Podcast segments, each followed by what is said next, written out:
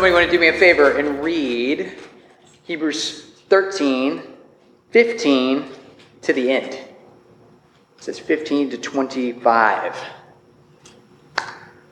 I'll do it. Thank you, Forrest. Nice and loud, please. Okay. I'm still flipping there. All right. Okay, good. 15? Yep. To the end, right? To the end. Through him, then let us continually offer up a sacrifice of praise to God. That is the fruit of lips that acknowledge his name. Do not neglect to do good and to share what you have, for such sacrifices are pleasing to God. Obey your leaders and submit to them, for they are keeping watch over your souls, as those who will have to give an account. Let them do this with joy and not with groaning, for that would be of no advantage to you. Pray for us, for we are sure that we have a clear conscience, desiring to act honorably in all things. I urge you the more earnestly to do this in order that I may be restored to you the sooner. Now may the God of peace, who brought again from the dead our Lord Jesus, the great shepherd of the sheep, by the blood of the eternal covenant, equip you with everything that you may do his will, working in us that which is pleasing in his sight through Jesus Christ, to whom be glory forever and ever. Amen.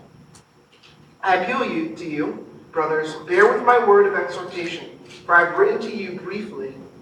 You should know that our brother Timothy has been released, with whom I shall see you if he comes soon. Greet all your leaders and all the saints. Those who come from Italy send you greetings. Grace be with all of you. Amen. So, I find it funny that you called it a short letter. Um, I don't know about you guys, but it's like slightly humorous. I mean, I guess you could have written it longer. That's true. But let's let's start where we picked up or where we left off last week. Does anybody remember what we were talking about last week? It has everything to do with a sacrifice, where that sacrifice is taking place. And it's a, you can get very technical with it, but does anybody want to recall for us what was being said? Anybody? Anybody? If you want. Outside the camp. Oh, Jesus was taken outside the camp, suffered outside of the gate, is the word that uh, is used in ESV, in order to sanctify the people through his own blood. So, in other words, not only is he the priest doing the sacrificing, but he's also the sacrifice, right? He's, he's every single portion of it, and there is nothing else being to left, left to be done. And that's good news for everybody. Right? That is the good news. If you want to know what the gospel is, the good news, it is that Jesus is the sacrifice needed to take away your sin and my sin. Right? He's also the righteousness that we need, right? There's this word that our kids just learned, double imputation. I love it. I love it. The, the, the stuff that they're talking about is talking about the double imputation of Christ. Does anybody want to tell me what double imputation is? Hold on, Rex. Anybody? Anybody? What did you? What did you oh, okay. I was like, anybody know what W imp- imputation is? Yes. Double amputation? Im- imputation. That's the other one. Let's talk about imputation. What is imputation? It's when you put something in. Well, it's input. That's good. crediting to the account. crediting to the account of somebody. That is actually very close to the, the definition. So, if my sin is being laid on to Christ on the cross, cross, that's not nearly enough, right? For me to be in the presence of the Lord. What else must I have? His righteousness. His righteousness applied to me. So my sin is imputed to Christ, and his righteousness is imputed to me. Double imputation, okay? So this, this is one of the great, uh, glorious things that shows us how we can actually be justified before the Father. And it's because we're not only forgiven, but we are made righteous. Not just in his sight, but truly righteous because we are hidden in Christ Jesus, our Lord. And so last week and this week, the, um, the emphasis is on the only person that can bear your sins, the only person that can take and give you righteousness, the correct righteousness, is Jesus Christ. It's not your leaders, it's not your family, it's not and, and it's not your friends. It's not any of that. It's Jesus Christ, the Lord, the Savior of the world, the Creator of the world, the Sustainer of the world by the word of His power. All the things that we've heard about Christ in these, you know, pages and pages and pages in Hebrews have, have come to this point. What's the point? Moses couldn't make a perfect sacrifice. The temple couldn't hold the perfect sacrifice. The people couldn't pray for enough sacrifices, right? That There was nothing that was enough, but Jesus is enough. Okay? Jesus is everything that you need. He's not just better. Better is a good way of thinking about it. But he's better than everything. He is sufficient. He is enough.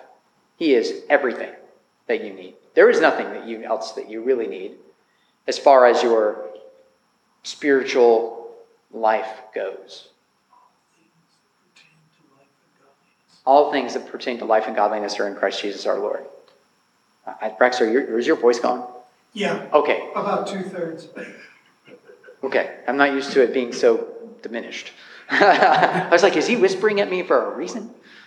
Um, anyway, so here we are. We have come to this point in our passage where it says, through him, through Jesus, the sacrifice made on our behalf, the one who's given us his righteousness, through him, then let us continually offer up a sacrifice of praise to God. Let me ask you this question Is there a possible sacrifice of praise or good work that is outside of Christ? No. Would anybody like to take the yes side? Is there any effort that is made in vain in this world? Think about it the way I'm asking. Is there any effort, anything that you do, that is made in vain? Yes? Your no? Yes? No? Yes? House divided on the, over there? I'm asking the question because I think a lot of people get tied up into, well, this is a righteous act, and this isn't a righteous act. This is a good thing, and this is just a, a thing that we can we do, but it's not really uh, holy or righteous or God glorifying. So let me ask you, what do you think in that category may or may not be confused for not God glorifying? What do you think is so mundane that you don't think that it can possibly glorify God? Going to the bathroom? but what is it glorifying? It's glorifying your Creator. He made a way for you to expel the waste within you, right? So you can be alive, so you can uh, proclaim His name, because if it was all tied up inside of us, we would all go septic, right? So, so even that, that's a mundane thing. We all do it, but in a way, it proclaims the glory of God. What else? What else? Reflecting the two sides of that. Hmm. We have the Apostle Paul saying, I will not dare to speak of what Christ has not done in me. Yeah. And on the other side, uh, man, I just lost the other statement I was going to say, so it's gone. That's okay. I'll, I'll, I'm going to go to the other side now. Uh, that's mundane, right? But what about evil? What about evil? What does evil do in this world? Defies God. What else? Corrupts. Corrupts things. What else? Distracts. What'd you say? Perverts. Absolutely. And Greek grieves. Grieves. No? What else does evil do? Positively. Is there a positive side? It's just a contrast to what good is. It contrasts what good is. Absolutely. glorifies the justice and wrath of God. Thank you. It glorifies the justice and the wrath of God. Those are things that are coming from God. Like, you can't have an all loving God that just wipes away everybody's sins. I say you can't because God has said he can't. Right? But you can't have this God who says, I'm all loving and all accepting of all your sin. without there being a punishment for that sin. Otherwise, Jesus died in vain. Right? Jesus, why would Jesus need to be on the cross to take your sins from you? And why would he need to impute his righteousness to you if it wasn't something that God did on purpose to glorify his wrath and his justice? Do you understand what I'm saying? The attributes of God are actually brought out in their fullness. Boris wrote a paper on this, so I'm going to go to you, Forrest. Okay. Forrest, tell us is the wrath of God a primary, primary or a secondary attribute of God? Yeah, it's a great question. The wrath of God is a secondary attribute of God because um, God is actually, it is, it's God displaying His holiness It and is. His, His set apartness on a sinful world. So if there wasn't any sin in the world, then it would make God would have no reason to be angry or angry with the world. But because of angry us with going sin. away from God, Yep. he has to punish that because he's the most high good. So his, his, his wrath is actually a display of his love for his own name. So when we go away from his own name, he shows us his wrath because he actually has such a concern for his name. But that wrath isn't actually intrinsic to God in the same way that his love is intrinsic to God. I don't So know if that makes sense. We say God is love, right? God is love, and that's that's a true statement. But God is love also has the other side of the coin, right? That there is wrath because of God's own love for his own holiness and his own name. Right? You understand? Okay, so I'm putting that out there because the, the what it says in 15 is through him we can conti- let us continually offer up a sacrifice of praise to God. Meaning there's a right way, there's a right way to glorify his name. The wrath of God is not, we don't want to glorify the wrath of God or the justice of God. We want to glorify God's love, his uh, beauty, his truthfulness, his goodness, his kindness, his long suffering, his steadfastness, his loving kindness, if you want to put all those three words in together. Um, then you, we want to do that, but sin also shows us another aspect of God. And so he's not saying just make a sacrifice. He's saying a certain type of sacrifice. Make a sacrifice of praise, one that actually glorifies the goodness, the good character of God. Does that make sense? like you're saying, just because God is glorified in his wrath doesn't mean that we should move God to be wrathful towards us. By no means. I mean, Romans is really clear, right? He says, Should I continue in sin that grace may abound? And he says, No. Why would I do that? I want to glorify God's name as, a, as, as who he is and his glory, right? I want to glorify it in truth. And that was, that verse that I was trying to come up with was, whether therefore you eat or drink. Whatever you do. Whatever you do. Yeah. Do all to the glory of God. Colossians 3.17 or Ephesians 4 something, something in the 20 somethings. I only know the Colossians 3 one really well.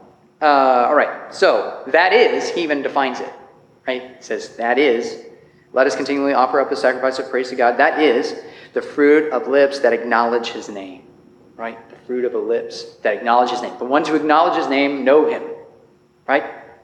They know him, they, they love him, they continue in his good will. So, uh, verse 16. Do not neglect to do good and to share what you have, for such sacrifices are pleasing to God. Last, I think two weeks ago, we, we emphasized two portions, it's the very beginning of 13, two, two points of how do we exhibit brotherly love. Does anybody remember those two points?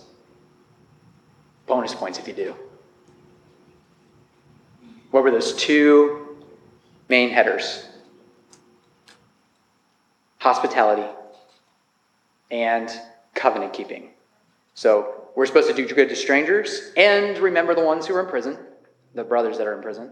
But also, we are to keep our marriages pure and we are to continue in uh, the covenant with God, not giving ourselves to other idols like money. And so, those two things hospitality and covenant keeping. In this case, we're talking about hospitality, aren't we? It's hospitable to not neglect to do good, right? But to do good and to share what you have, right? It's hospitable so that, and these are good sacrifices that are pleasing to God. So he's, in these past, these two verses, he's shown us that it's not only your mouth that professes that Jesus is Lord, but it's your actions. Okay, we have a we have a big word for this. Ready? It's not just what we believe, orthodoxy. Okay, orthodoxy. You have to be orthodox. If you're not orthodox, then you're not a Christian, right? Um, and orthodox just means we believe in a certain set of tenets of Christianity, and without those, we are not Christians. But it's also orthopraxy. In other words, right living. Right? It's not just right belief, it's right living. And he's putting them together, and theolo- I'm using theological terms, and I realize that. But the, when we talk about orthodoxy and orthopraxy, we're talking about they have to be the same. One flows from the other. If you don't believe right, you're not going to do right. But doing right does not mean you believe right. Does that make sense? One does not, you, have to have flowing the other way. Let me, me, what is the Ten Commandments? Sum up the Ten Commandments for me.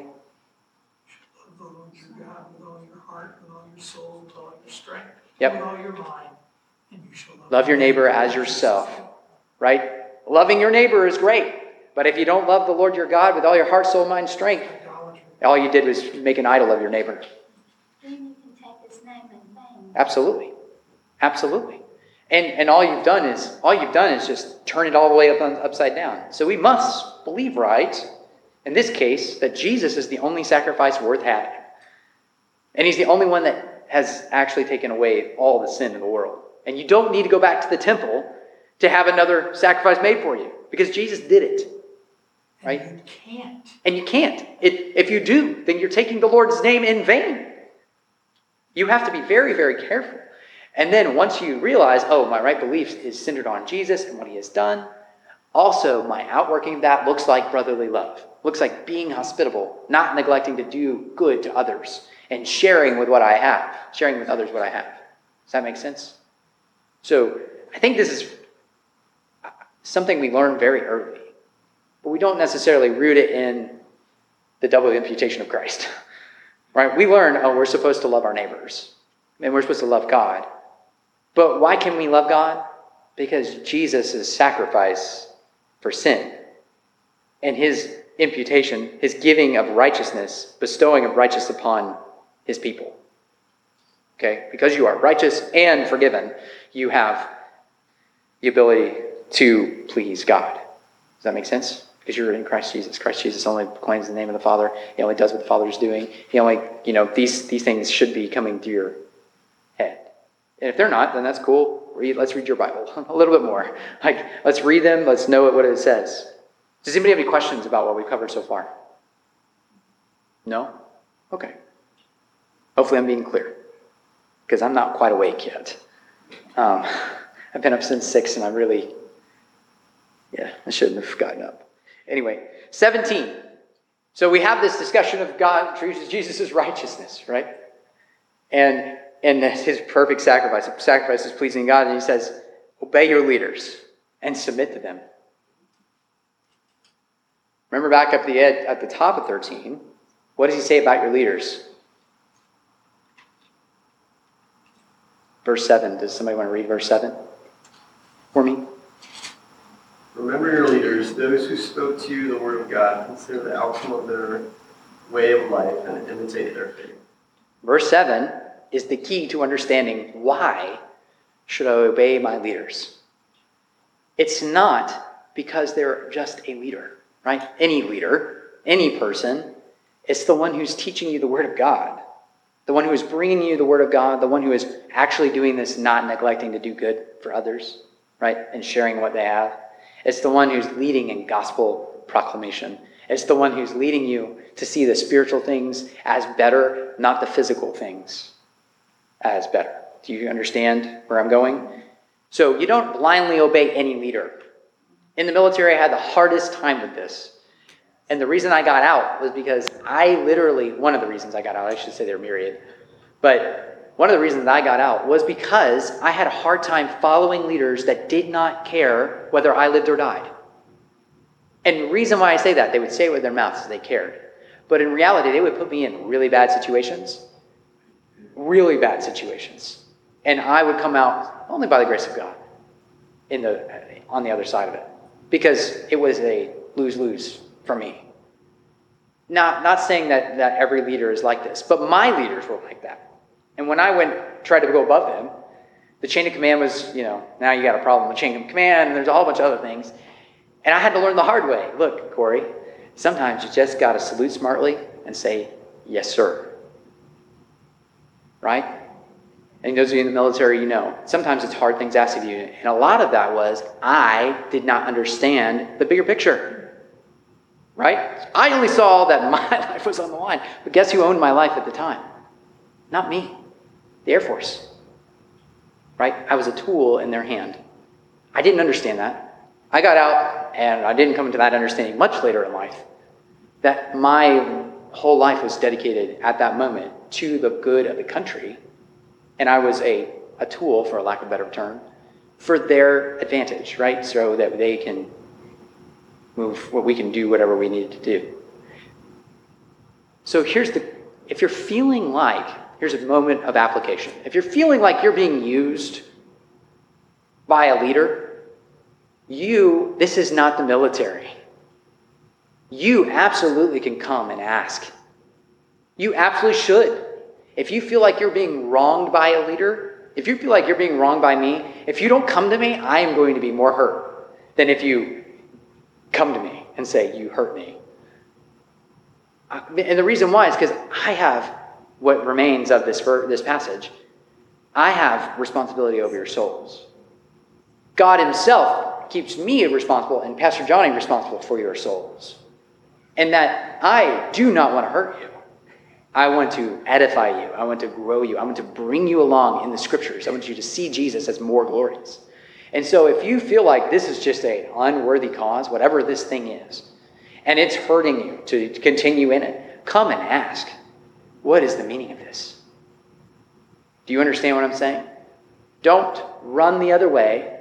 Don't say you're a bully and just leave. Um, that's, the, that's not the Christian mode of operations. Uh, we operate as a body because we are one body in Christ.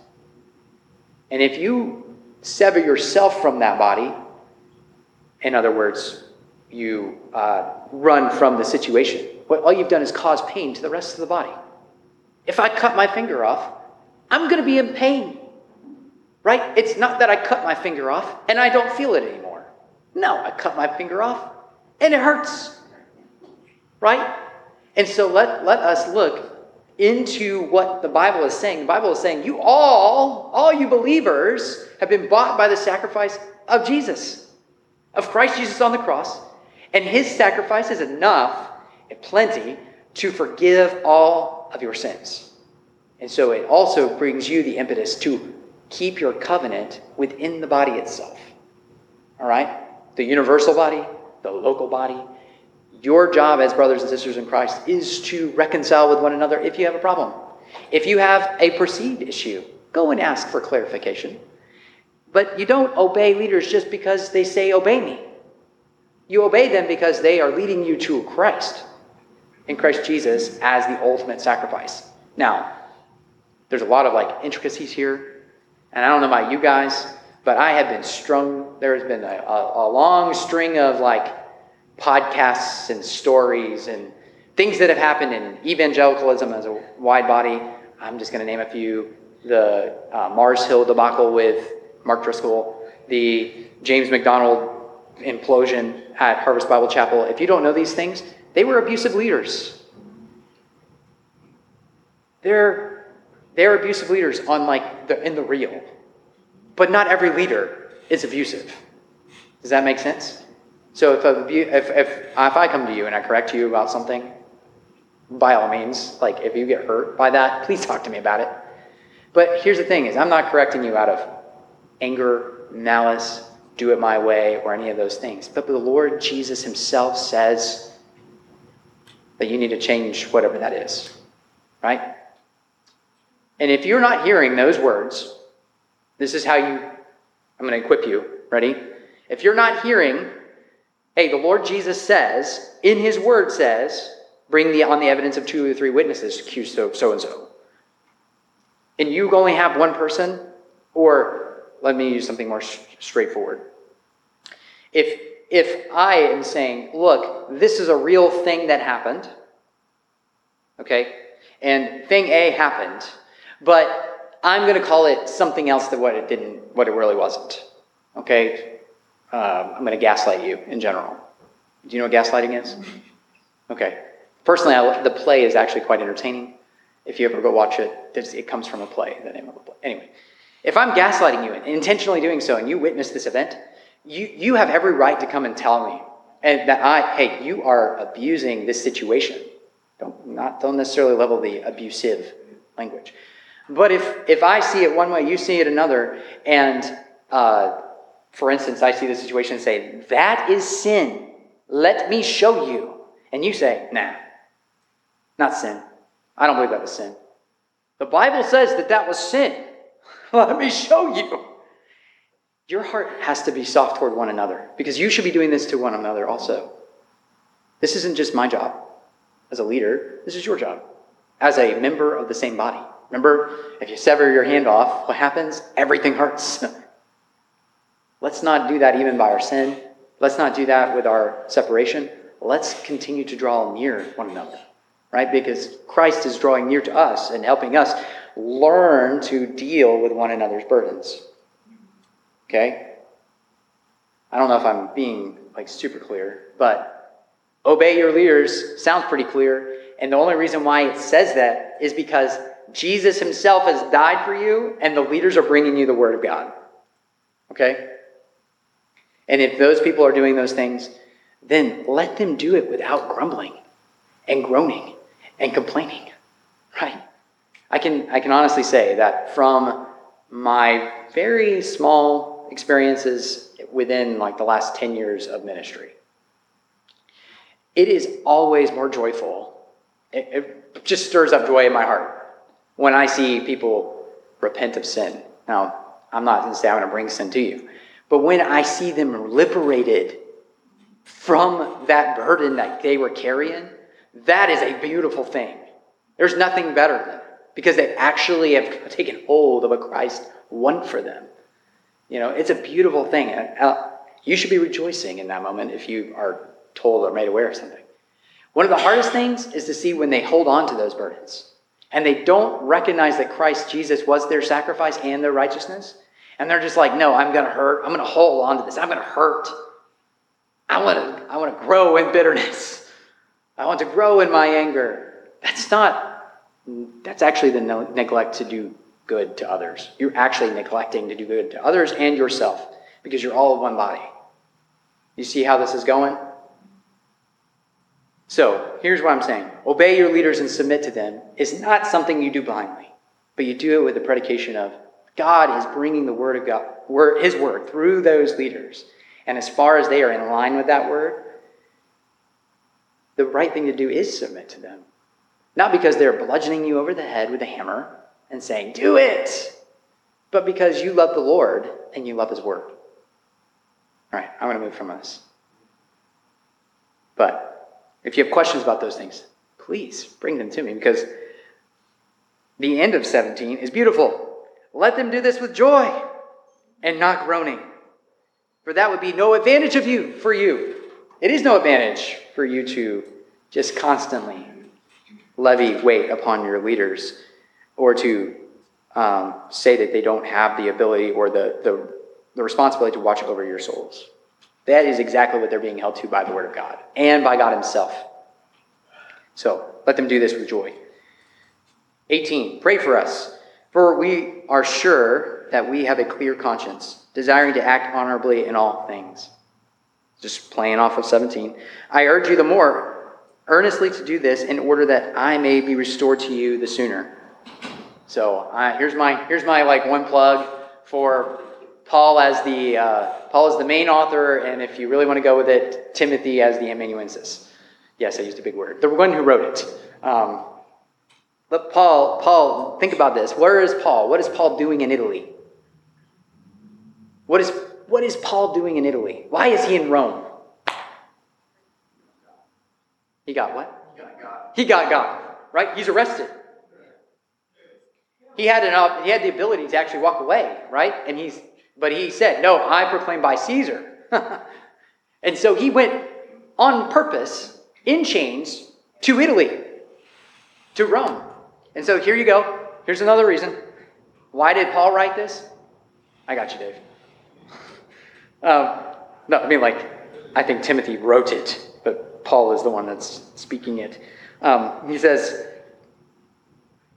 uh, at the very end, uh, I urge you the more earnestly to do this thing, and I may restore to you the sooner. Restored to you the sooner. He's held captive by something, right?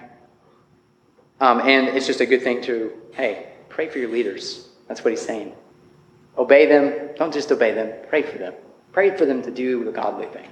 Pray for them to live in a godly way and to do so with joy. And then we come to the benediction. Have you ever heard this benediction actually read in service?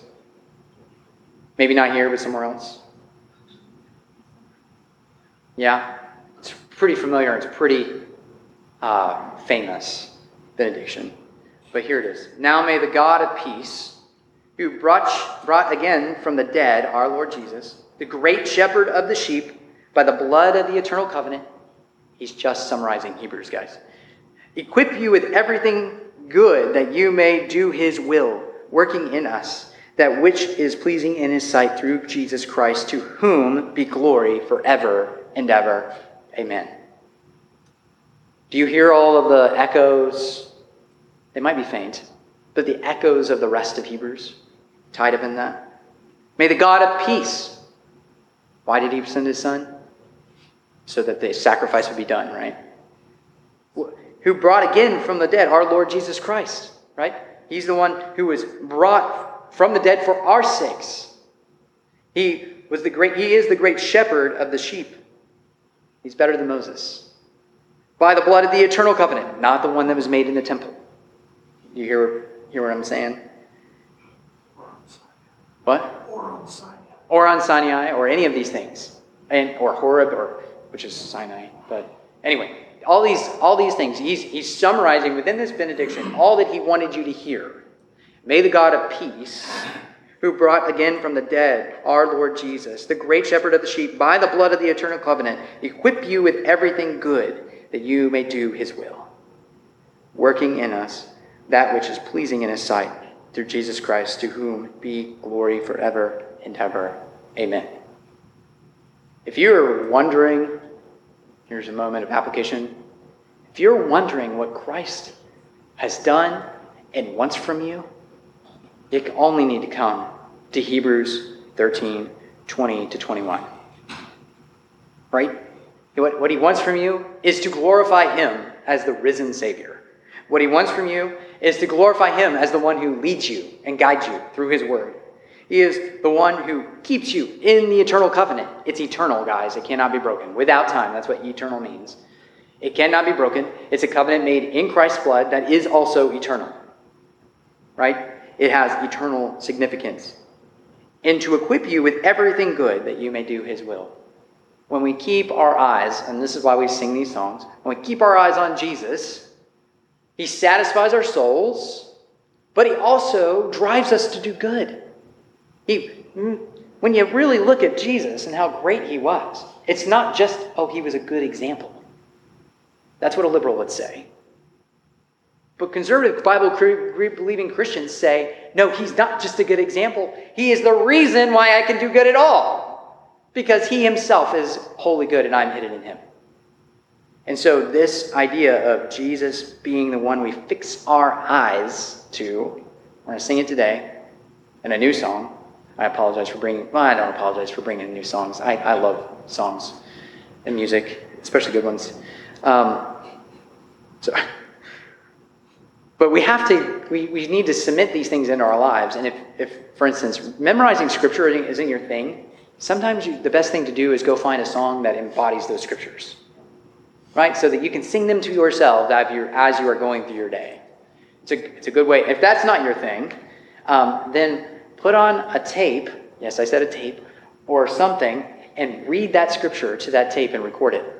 Um, I do this on my phone because I don't use tapes anymore. I don't even think I own one now I think about it. I think I own one from like 91. Anyway. Uh, but I go through, and if there's something I'm trying to memorize, what I will do is record myself saying the verse. And I will put it in my ear, through my headphones, through my car, and all I'll hear it is that verse over and over and over again. Because I want to own that verse, right? I don't want Max McLean, as great as a reader he is, to own that verse for me. I want to own that verse. I want to own what Christ has said.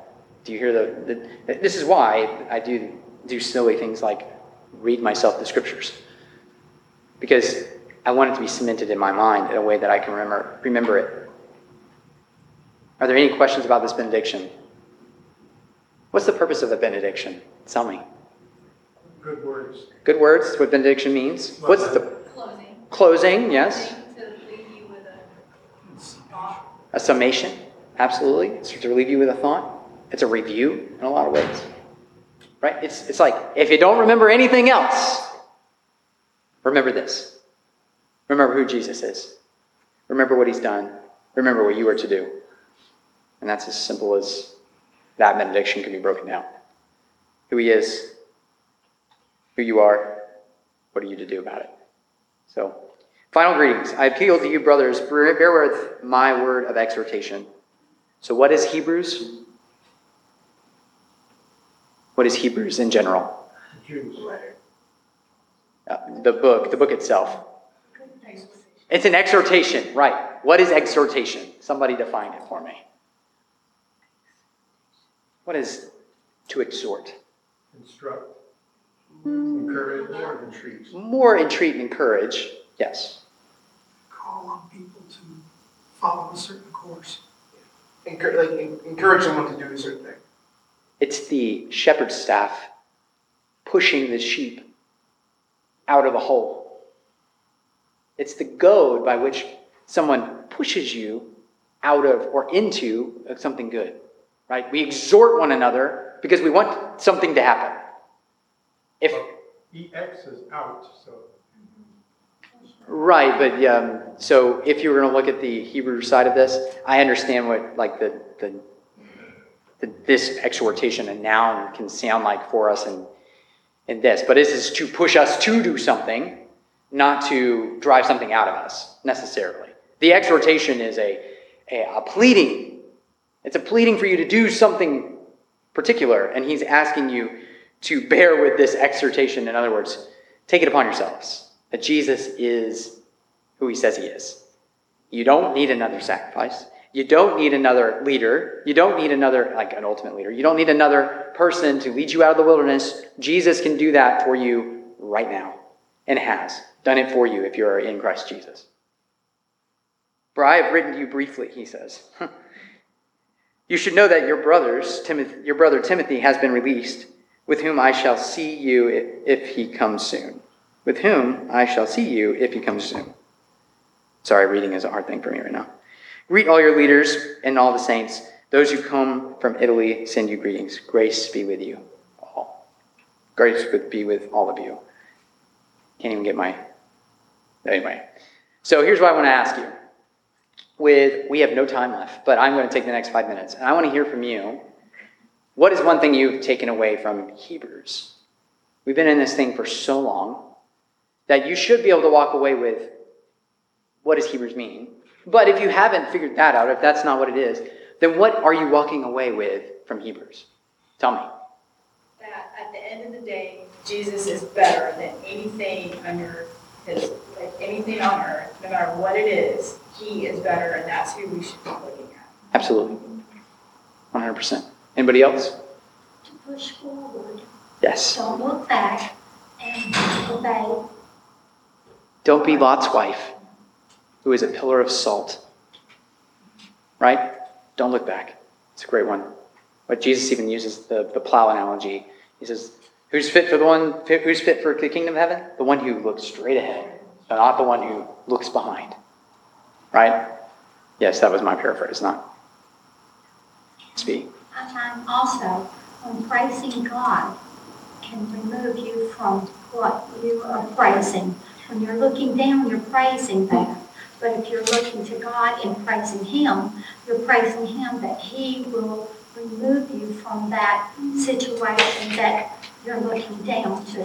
Hmm. So praising Him, when Pastor Johnny says, what is your, what has God been with you this week? Mm-hmm. You know, everybody should be able to speak something. Yeah, absolutely. Because if not, then you're saying it has not been your bread and butter for the week. Yeah, absolutely. That's a great way of putting it. I was going to say, if you don't have anything, this is not to levy any like guilt here.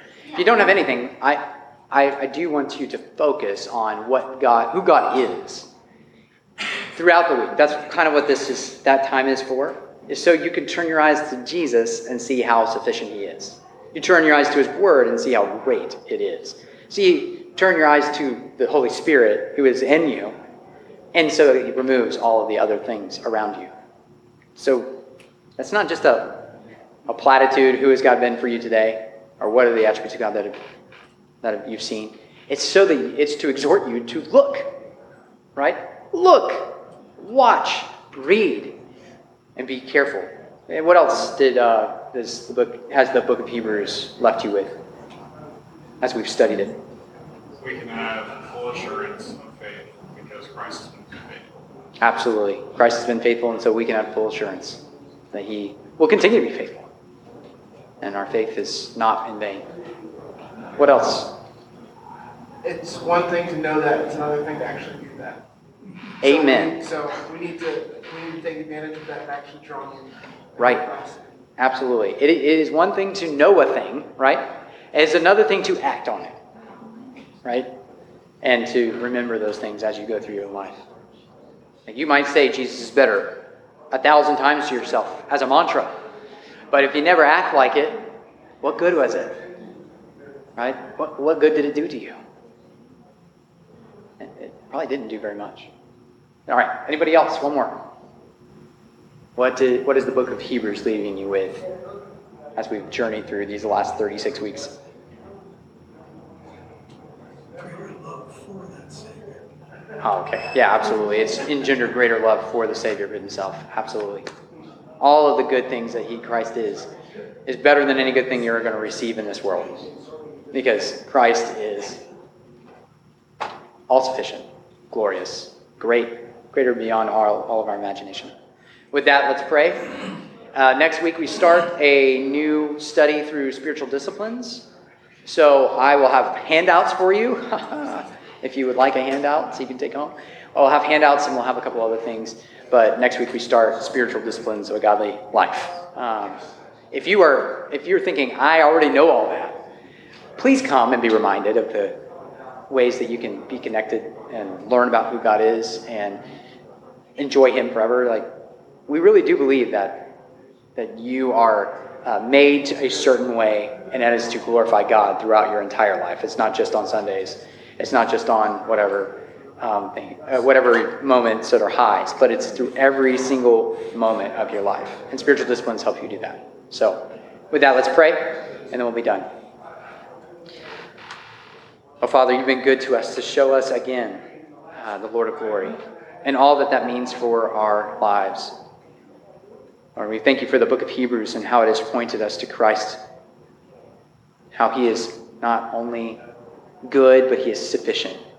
That he is greater than we could ever imagine. That he's a perfect sacrifice. He's a sacrifice that not only takes away our sins, but gives us righteousness upon faith. Lord, we pray that that grace would just envelop us even today as we worship his name in spirit and truth. Lord, give us the strength to face whatever is uh, in front of us this week, and that we would go not thinking about those situations, but we would be focused on your Son, who is glorious beyond measure. We love you and we thank you in Jesus' name. Amen.